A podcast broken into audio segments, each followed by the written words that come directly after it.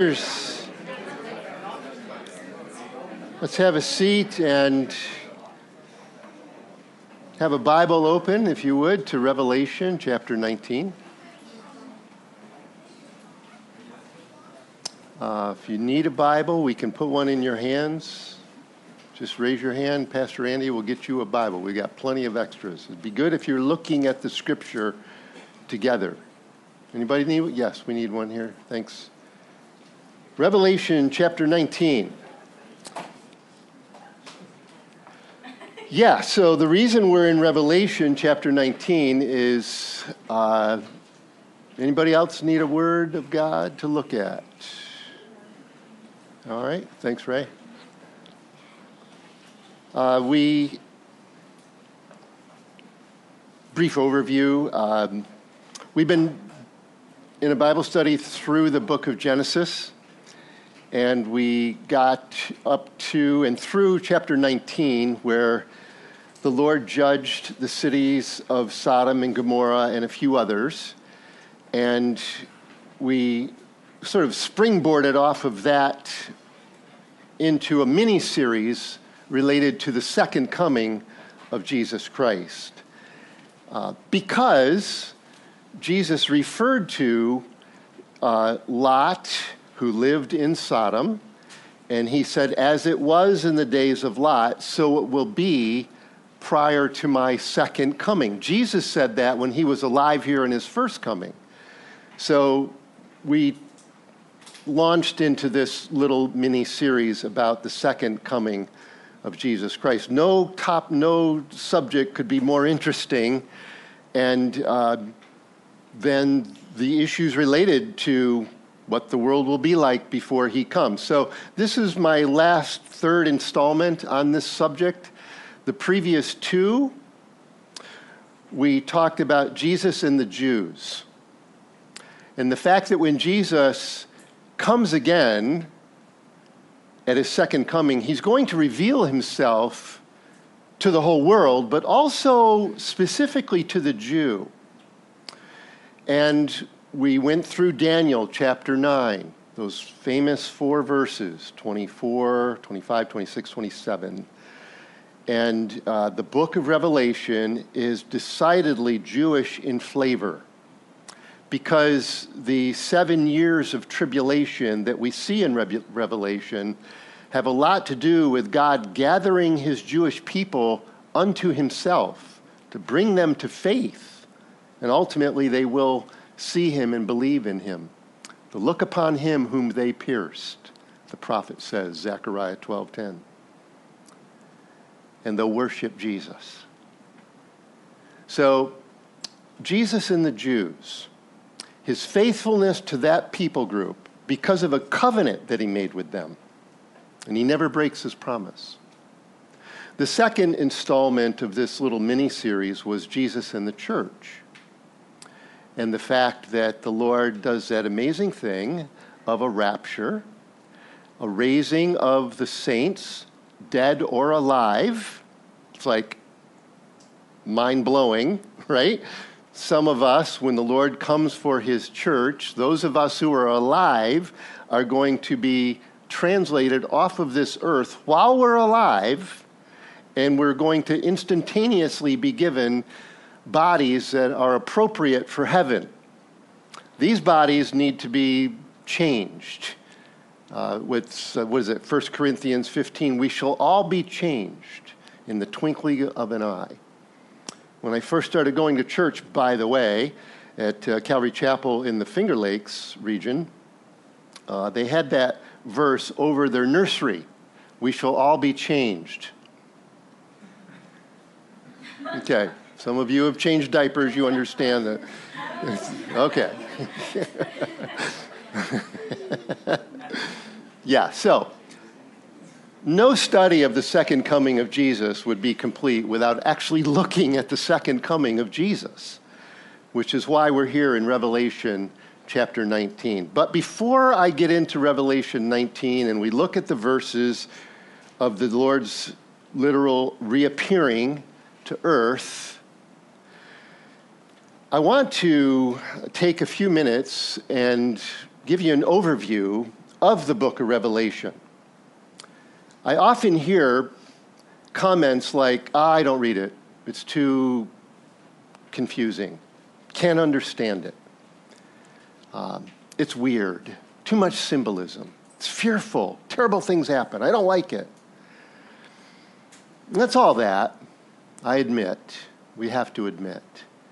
But um, let me just give you a few of the details surrounding Revelation.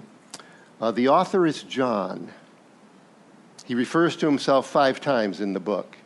So when you see that, immediately you go, well, which John is that? Well, there's not too many to choose from. It certainly isn't John the Baptist, and it's not very likely that it's John Mark, who was Barnabas' nephew and wrote the Gospel of Mark. Mark, not John. So church fathers and conclusive throughout church history, it was the Apostle John. He wrote this. Uh, he wrote it somewhere in the 90s, prior to 100 AD.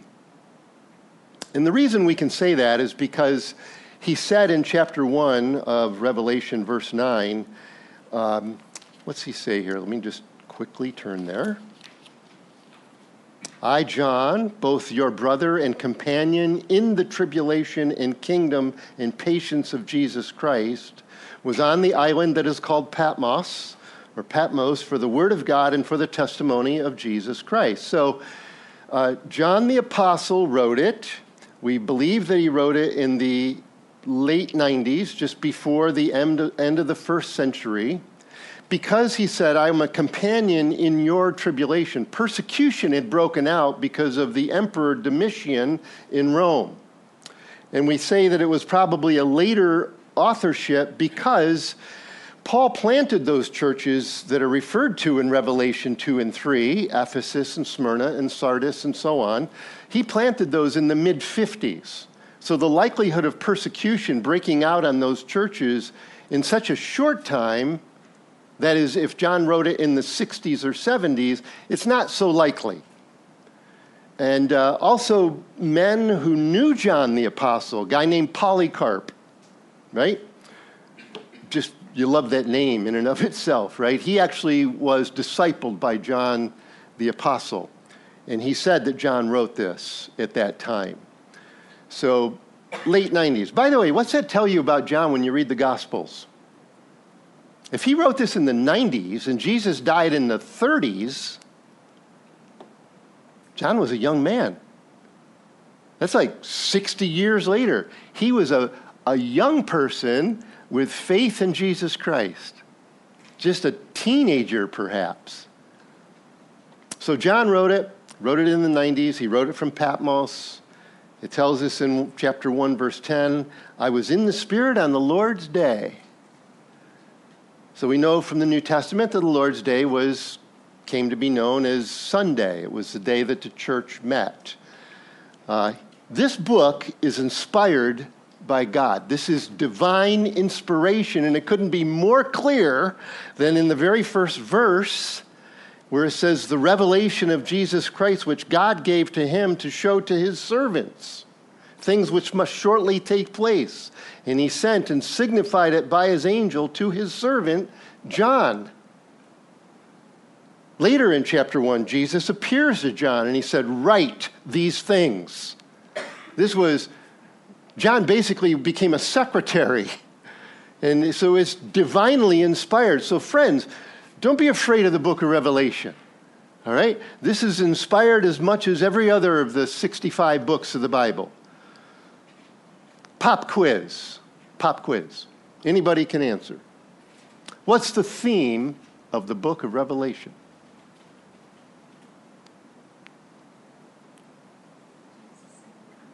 Yeah, thank you, Esper. the revelation of Jesus Christ, the opening words. That's the theme. It's the revelation of Jesus Christ. Look, there's lots of really interesting stuff, no doubt, right? 666, the beast, the Antichrist, all this crazy stuff, right? Don't get, dis- don't get, don't get distracted. It's the second coming that is the feature. It's the culmination of human history as Jesus comes again. All right, that's the theme of this book, and it's inspired by God. Uh, let me talk to you just briefly about symbolism, because uh, we need to maybe solve this mystery of symbolism, because uh, there's a lot of symbolism in the book of Revelation. So there's a few ways to deal with it. Um, actually, turn to chapter one. Let's let's look at it here. Um, I'll show you the first way to deal with symbolism is does the book of Revelation explain itself? Are symbols explained? And sometimes they are. Here in chapter 1, verse 13, or verse 12 and 13, then I, that is John, turned to see the voice that spoke with me, and having turned, I saw seven golden lampstands, and in the midst of the seven lampstands, one like the Son of Man. And he goes on and describes what Jesus looked like. Now you get down to verse 20. Jesus is now talking to John, and he said, The mystery or the hidden knowledge of the seven stars, which you saw in my right hand, and the seven golden lampstands. The seven stars are the angels of the seven churches, and the lampstands are the seven churches. Well, thank you, Jesus. All right? So the symbol of a menorah, of a lampstand in Revelation, is representing a church. Jesus walks among his church. Turn to chapter 5, verse 8. I'll show you another example where a symbol is defined for us. Chapter 5, verse 8. When Jesus had taken the scroll, the four living creatures and the 24 elders fell down before the Lamb, each having a harp and golden bowls full of incense. Well, what's that? He tells us they are the prayers of the saints.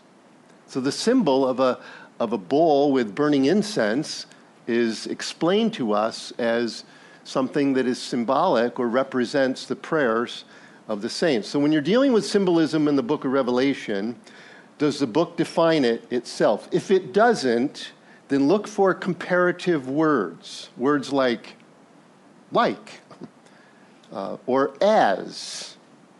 Go back to chapter 1. When John saw Jesus,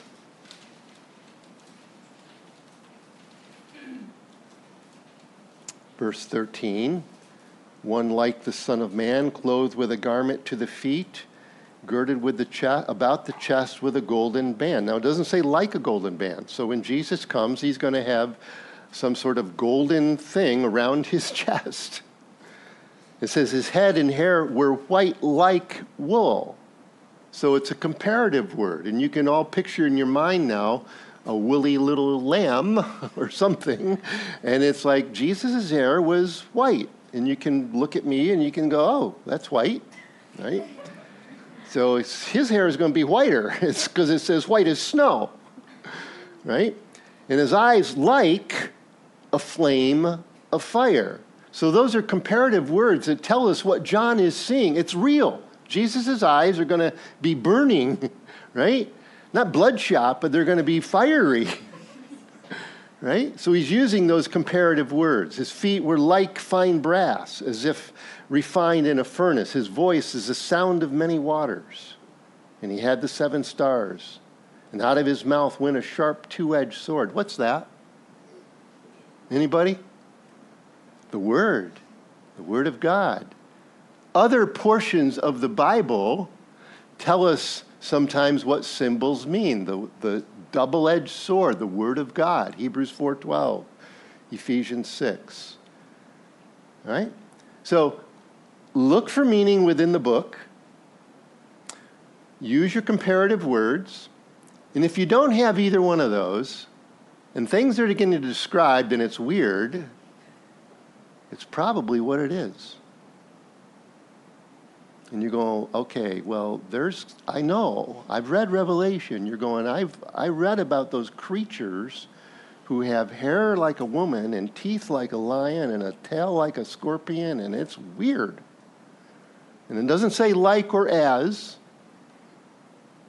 then take it for what it says. It's the safest thing to do in that case, all right? So that's the symbolism uh, of Revelation.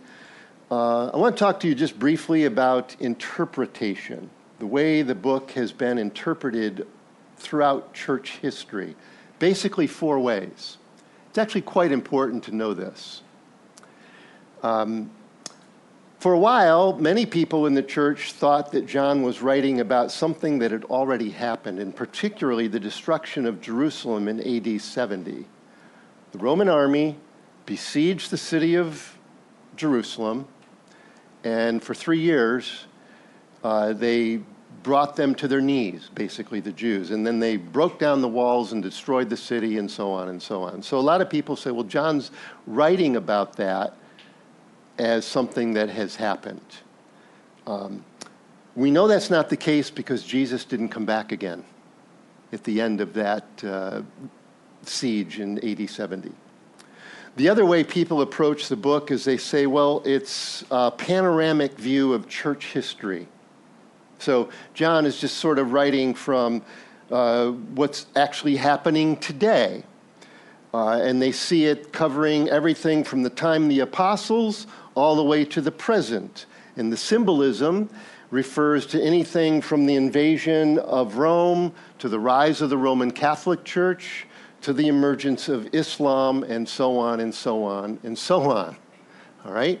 But none of that really fits some of the specifics and details that we have in the book. Another way of approaching the book is that it's totally allegorical, that it's nothing more than kind of a poetic story of good versus evil. Well, it is that, but it's more than that. So the way that I approach it is that it's prophecy, it's telling the future, it's prophetic. That's the way Jesus introduces it to John.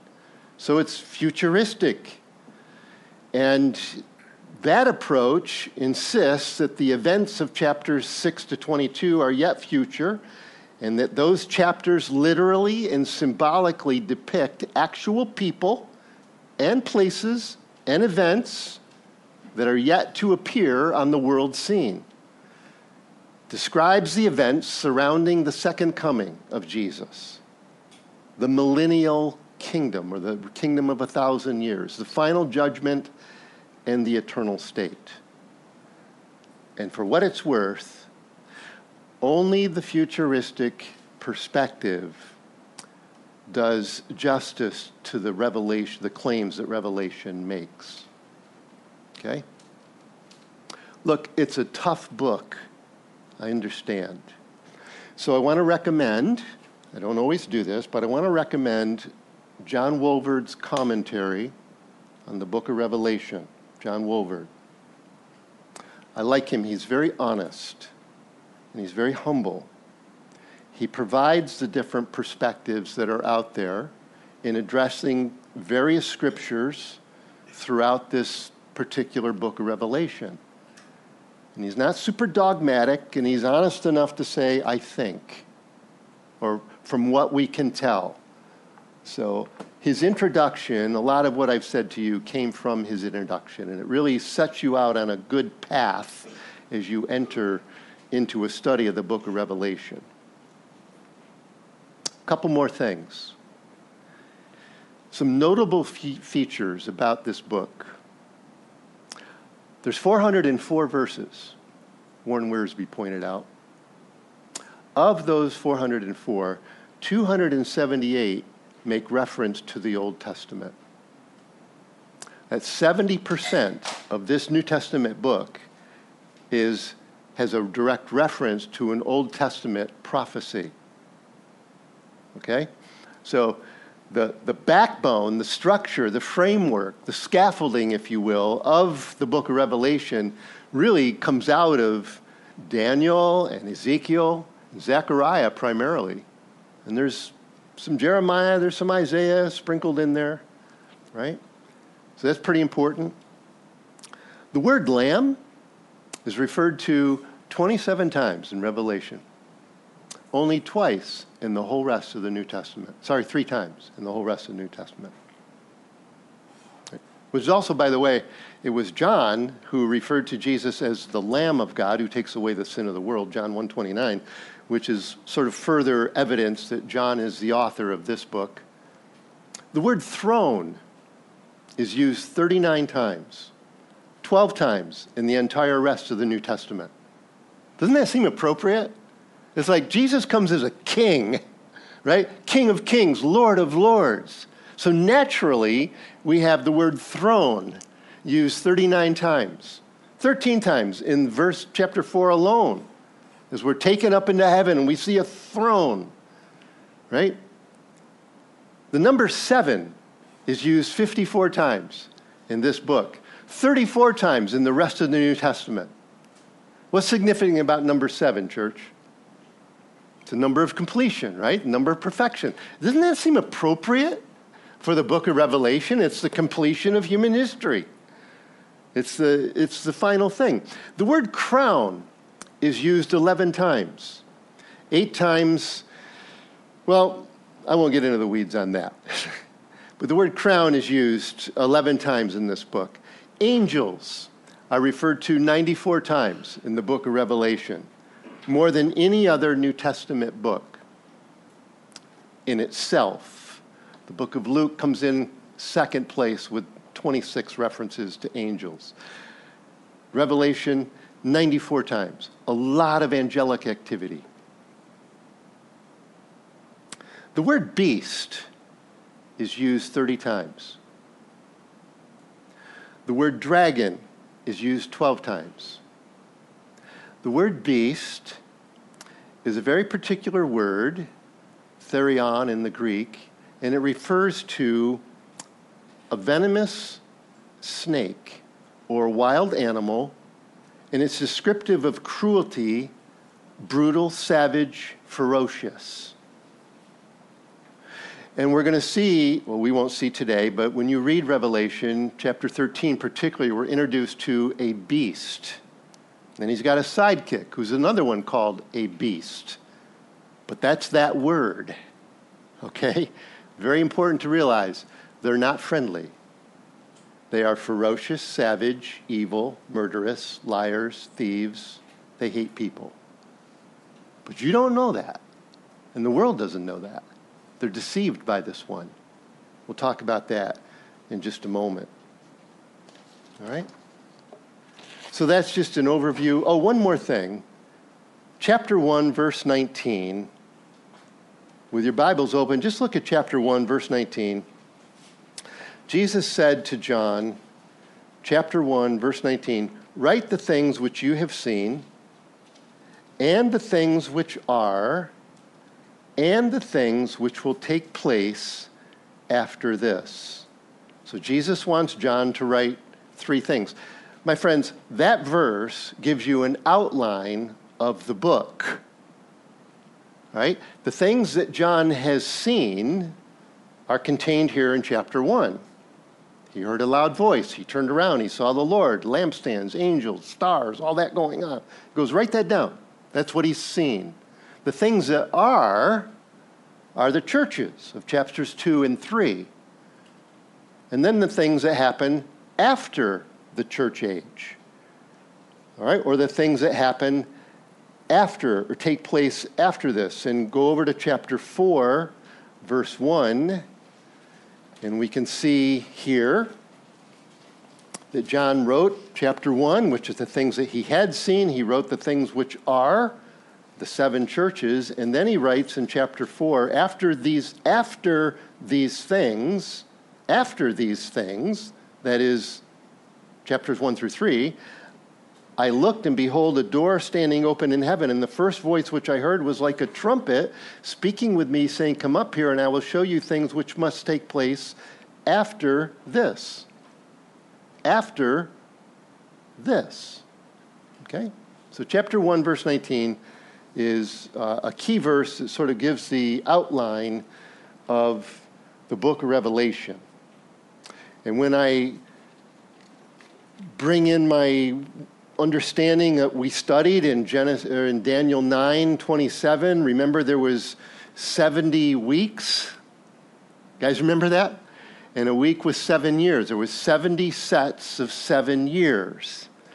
And we learned from Daniel 9 that 69 of those 70 or seven sets, or seven years rather, have been fulfilled. There's one final seven year period, 70th week, Daniel's 70th week, which is yet to be fulfilled, which we believe fits into Revelations chapter, Revelation 6 through 19.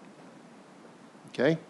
So the tribulation period of time uh, is seven years long.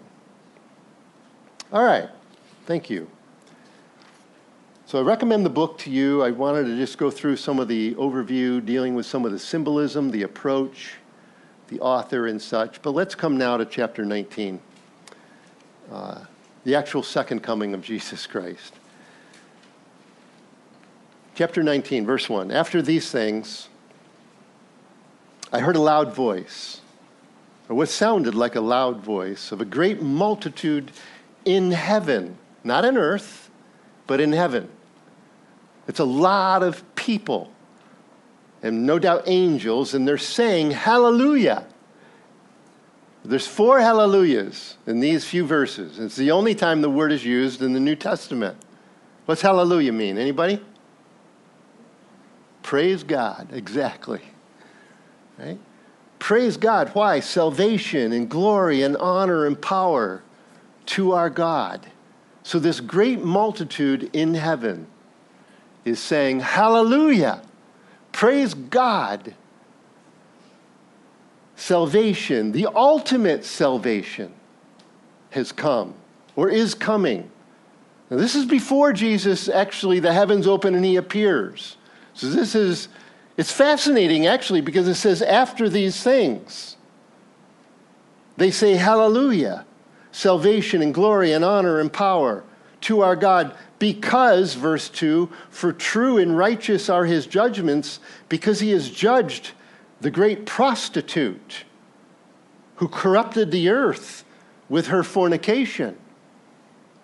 And he has avenged on her the blood of his servants shed by her. It's fascinating that these, these people in heaven have an awareness of stuff that's happened on earth. That's interesting, isn't it not?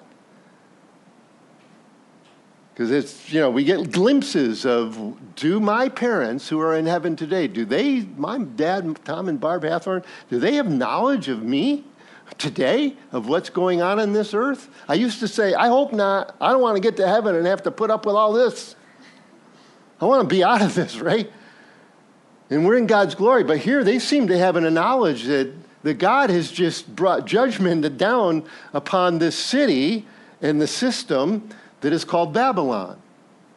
So back up, it says after these things. So let's look briefly in chapter 18, verse 21. Then a mighty angel took up a stone like a great millstone and threw it into the sea, saying, Thus with violence the great city Babylon shall be thrown down and shall not be found any more. The sound of harpists, musicians, flautists, and trumpeters shall not be heard in you any more, nor craftsmen of any craft shall be found in you any more. The sound of a millstone shall not be heard in you any more. The light of a lamp shall not shine in you any more, and the voice of the bridegroom or bride shall not be heard in you any more. For your merchants were the great men of the earth. For by your sorcery, all the nations were deceived. Interesting. All the nations were deceived. And in her was found the blood of prophets and saints. And so, after these things, this great hallelujah chorus breaks out in heaven. And they're just, so there's an awareness that God has judged the city and its system, which we'll talk about in a moment. And there seems to be an awareness that Jesus is getting ready to appear.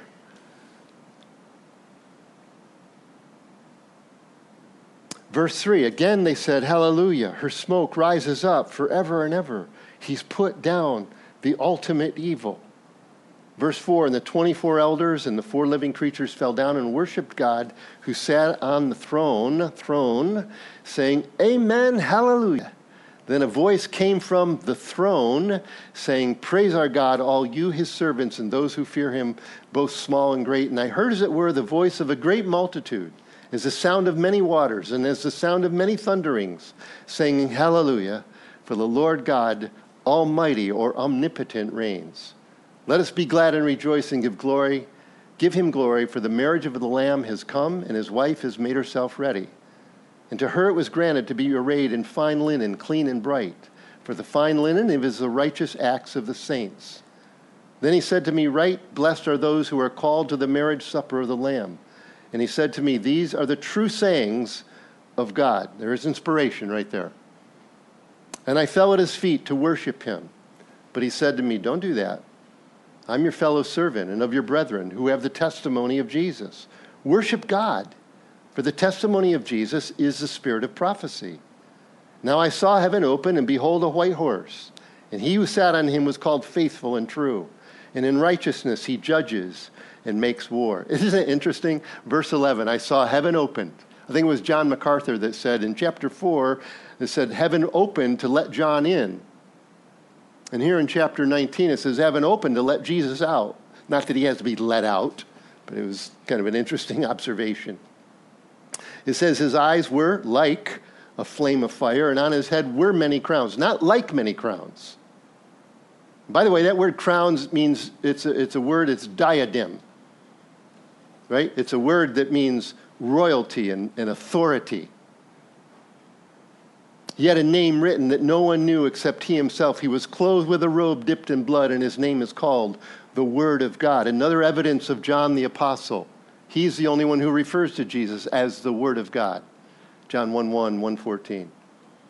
And the armies in heaven, clothed in fine linen, white and clean, followed him on white horses. That's us, brothers and sisters.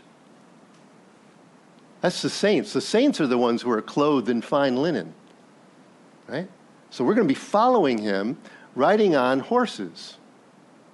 Is this weird or what? Jesus is coming down out of the universe back to this planet with a whole army of people like the cavalry is coming, riding on horses. And out of his mouth goes a sharp sword that with it he should strike the nations. He himself will rule them with a rod of iron.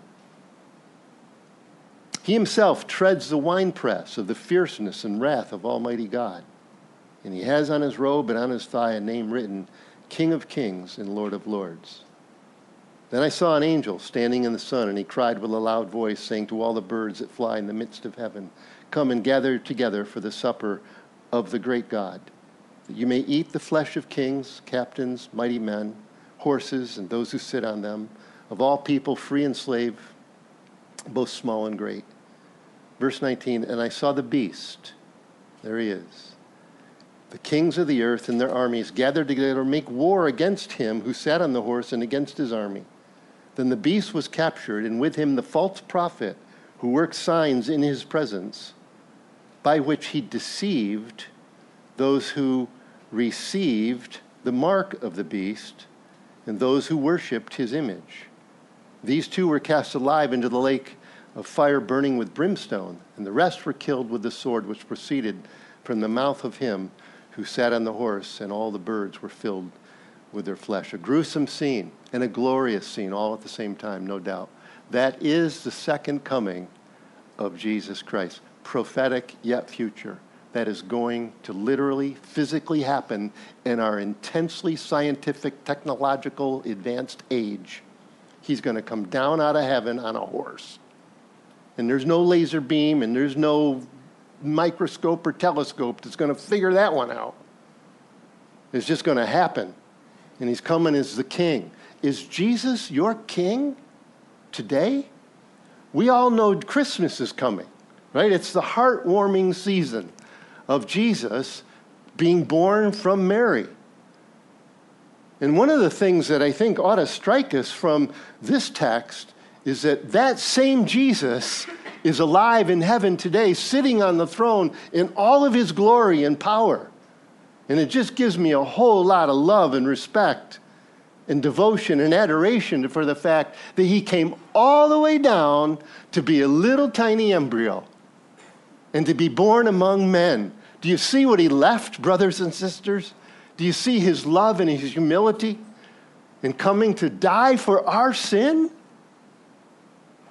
Man, that ought to inspire some sense of worship for Jesus. You know, another interesting thing that strikes me from all this is that he comes just, he just comes as he is. There's no exquisitely designed royal carriage. And there's no, you know, palace guard, and he's not coming to some sprawling estate. He's coming down to the planet Earth just as he is. And he's going to dismount that horse and he's going to stand on the Mount of Olives outside of Jerusalem and he's going to rule and he's going to take over. He's coming to take over. And that's a good thing. It also reveals to me that Jesus, one of the th- other things I noticed here is that he's leading and we're following. And when he gets here, he's coming to a, world that's at war. It's called the Battle of Armageddon. It's really the fulfillment of what is prophesied in chapter 16, where the Antichrist or the beast assembles uh, people from around the world and they enter into Israel in the Jezreel Valley, and World War III is in full swing when Jesus comes down. And we're following. No, I like that. Because I want to learn from Jesus as I live today that when I'm facing spiritual warfare, I want him leading the way. Amen? I want to stand behind him and let him defend me. And Paul said, Look, I'm not ignorant of the devil's devices, okay? You stand. Put on the full armor of God and stand. Don't run. Don't turn your back. Everything is it's for our head, our chest. We got the shield, the sword, our legs, our belt of truth. It's all provided for us through faith in Christ. He's our defender. We can worship and praise Him for that. I just love the fact that He comes in power, just as He is. As He is. Not as He will be, He is. He took Peter, James, and John up onto the mountain. He was transfigured before them. John saw that as a teenager on the Mount of Transfiguration. But uh, even that, when Jesus sort of lifted the, the veil and, and revealed his, his majesty and his true divine glory. Even that was somewhat veiled because when John saw him in chapter 1, he fell at his feet. It's like, you can't, you can't, we can't handle. The Lord comes in great power, in resurrection power. Power that can save me from my bad habits from my bad habits of the things that I think about myself and other people in this world. The Lord has power to change all that.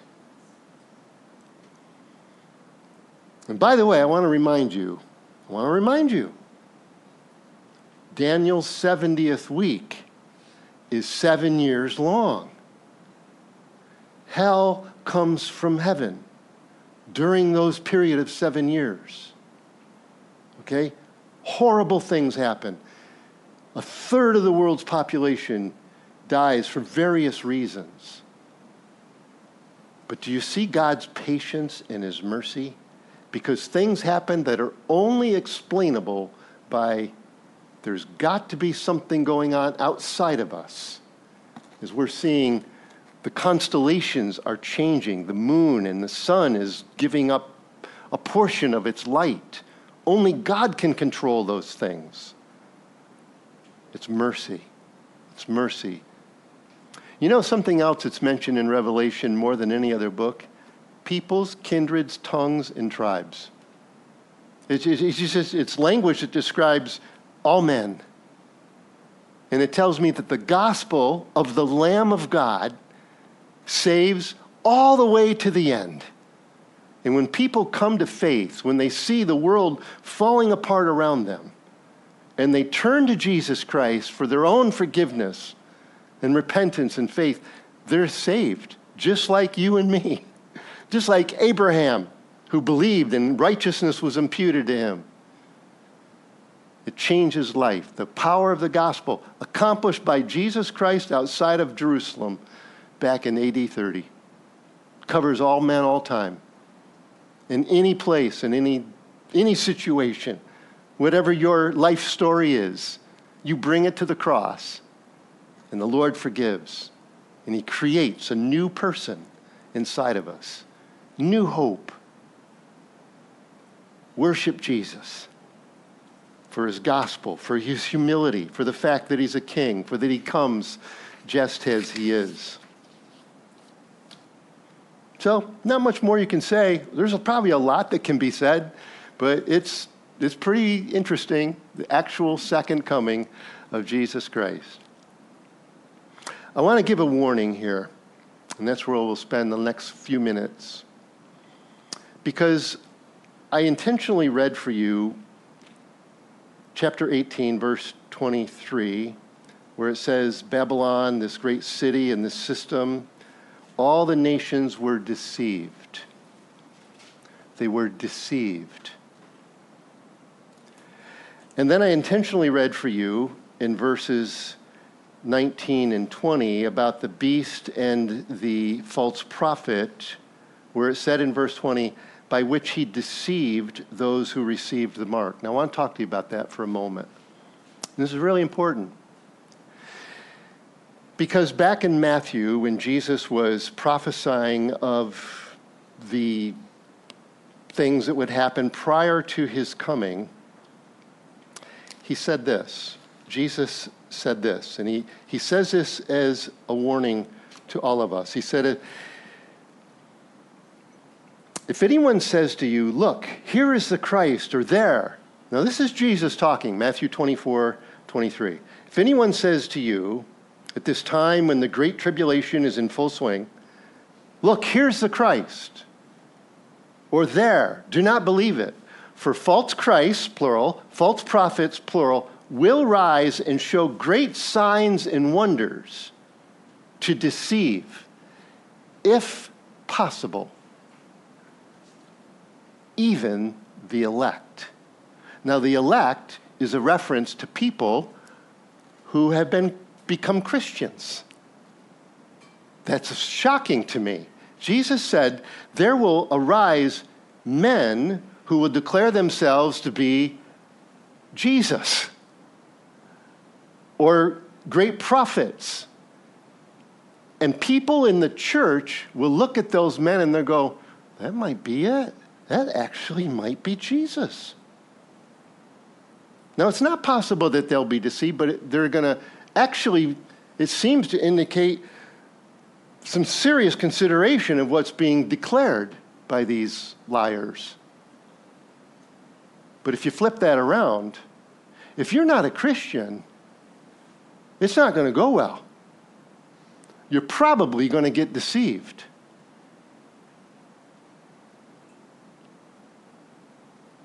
We're talking about the ultimate. We're talking about the devil who will empower a man, the beast, and he will empower another man, a false prophet. And so I ask myself, and I want to just say to you, what is the devil going to do that is so tricky? Let me tell you this he's not going to do anything that he's not already doing. He's going to appeal to your flesh. He's going to appeal to your pride. And he's going to appeal to the things that the world can give. One thing that was striking to me in thinking about this was that the first time Jesus mentioned the cross to his disciples in Matthew 16, right? Life's kind of breezing along. The 12, they're thinking, here's the king. He's here. He's going to set up his kingdom. We're going to be his right hand man, and life's going to be amazing. And then Jesus threw a monkey wrench into the whole program. He goes, Oh, by the way, when we get to Jerusalem, I'm going to be betrayed and I'm going to be crucified and I'm going to rise again. What do you mean, crucified? When Peter heard that, you all know, he said he took Jesus by the says he took a hold of him. He said, it's, That's not true. That's not going to happen. Jesus turned around and he said, Get behind me, Satan. You're an offense to me, for you are not mindful of the things of God, but the things of men. So know this the devil hates Jesus and he hates the cross. So, how will the Christians not be deceived? By realizing that he's appealing to something other than what was done by Jesus on the cross.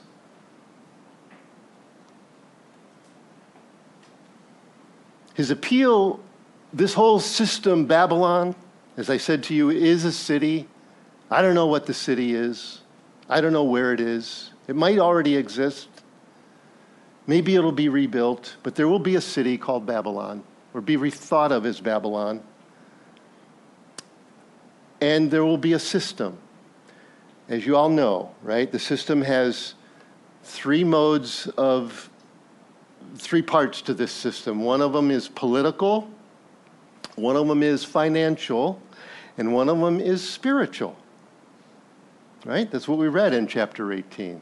They were deceived through the sorcery of this false prostitute, this great prostitute or harlot, as she's referred to, right? Which seems to indicate a deeply religious appeal to that in men. So the devil appeals to the spiritual, to the sacred. Now, hear me out, brothers and sisters. He does it through signs and wonders.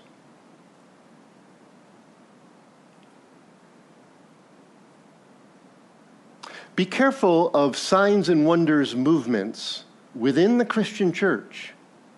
The focus is on the wrong thing. It's unbalanced. It's unbalanced. I know a number of people in this community, good brothers, good sisters. They're unbalanced. Their whole focus is on let's raise people from the dead. Let's see the power of the Holy Spirit moving. I'm into that. I love that. I want to see that happen. But if that's your if that's what you're leading with, be careful. The devil will do the same thing. Lord, didn't we cast out demons in your name? I don't even know you. I never knew you. Just beware. What's coming may already be happening today. Second Thessalonians chapter 2. I'll put a few verses on the scripture here to validate where I'm getting this information. It says Second Thessalonians chapter 2 verse 9. Paul said the coming of the lawless one is by the activity of Satan with all power and false signs and wonders. Interesting. That's Paul in the context there speaking about the Antichrist. So he appeals to the sacred. Another Another thing that he loves to do, and we all understand this, that he appeals to works based religion. Works based. It's not faith based and grace alone, it's based on what I am going to do. And I find my validity, my identity in God in what I do through my attendance or whatever. And I point to 1 Timothy chapter 4 for that. Paul said the Spirit expressly says that in the latter times some will depart from the faith by devoting themselves to deceitful spirits and teachings of demons who forbid marriage and require abstinence from foods. So we're going to be really religious by not doing a lot of things. And Paul said that's going to happen in the last days. And demonic spirits are going to be promoting that kind of thing. Now, we love doing stuff. We love taking credit for what we, this is the part of this is a struggle we have in the Christian life, right? By faith alone, through grace alone. So the devil's going to appeal to the spiritual. He's also going to appeal to the secular through political and financial means. Uh, 2 Thessalonians chapter 2, verse 4. Look at this verse It says the Antichrist, he will oppose and will exalt himself over everything that is called God or is worshiped, so that he sets himself up in God's temple, proclaiming himself to be God. The appeal is to your to how great you are. Has God said, This was the devil's first words in the garden. You will be like gods. The appeal is to self promotion or self love. This is his anti gospel. That's what he stands for, that's what he lives for. And he wants to get as many into that as he can. There's no team in I.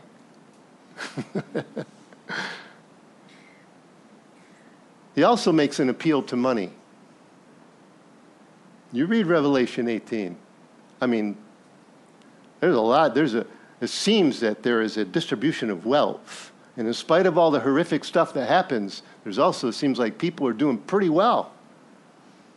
There's an appeal to wealth, 2 Timothy 3. I'll just read this to you. It says, In the last days, this is Paul again, inspired, in the last days, there will come times of difficulty. Now listen to this.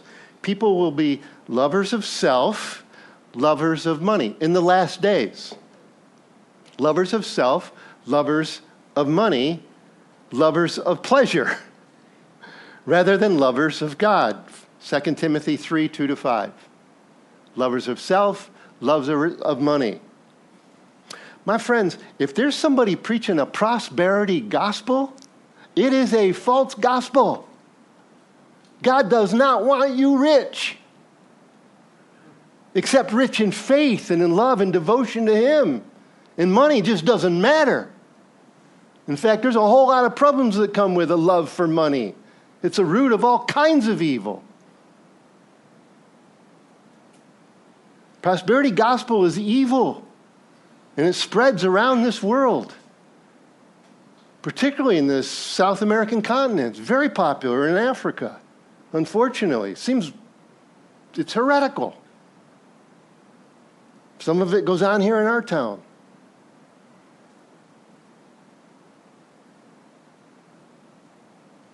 It's demonic. That's what the devil's going to preach. Get rich, man. Lovers of money and all the good stuff that comes with it. That's just a warning. I just wanted to give you that warning. It says the whole world gets deceived. And Jesus said it. The deception's going to be so strong. I just don't want you to be deceived. I have a responsibility to give you the Word of God as it is written so that you can take that with you and you can chew on it yourself. And I encourage you to read Matthew 24 for yourselves and some of these scriptures in Timothy that I've pointed out in Second Thessalonians, right? So, what do we do while we wait? You cherish the old rugged cross. Deny yourself. You confess your sin. You tell others. We witness. It's what we do, right? It's what we do. With, what do we do with this knowledge? God gave the book of Revelation to the churches, right to the churches, the things that I've shown you. We have a responsibility to read and to be knowledgeable and, and faithful and watchful. That's what we're here for, brothers and sisters. So thank you, Lord.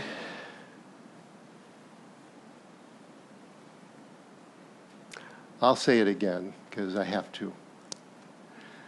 Read, study, memorize, meditate, obey.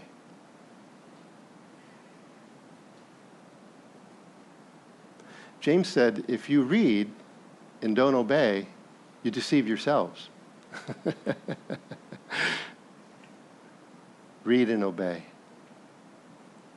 One of the first and primary ways the Lord called us to obey is to love one another. This is my commandment that you forgive just as I have forgiven you.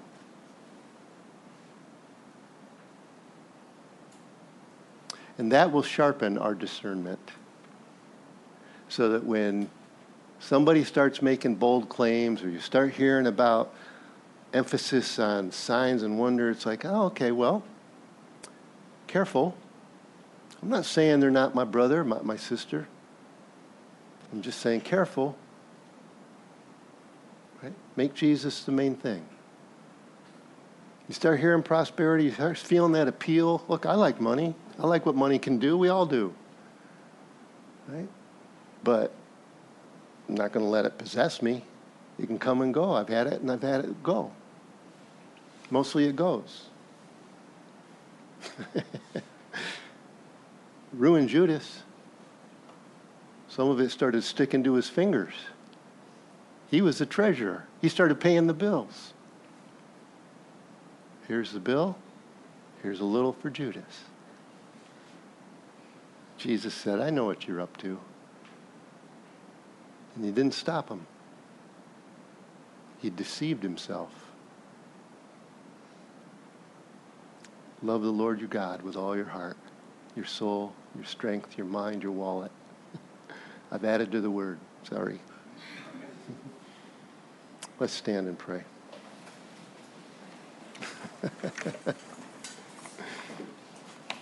Lord, thank you for the chance to gather again. It's amazing, Lord. The King of Kings. King of Kings. I can't help but think of those wise men. Came from the east and they bowed before. They said, Where's the one born King of the Jews? Not will be, he is. You were born a king. You're always the king. We surrender you, King Jesus, to you. We submit ourselves to your authority, to your power, to your right to rule our lives for your glory. We willfully and joyfully surrender. Thank you, Lord. In Jesus' name, amen. God bless you.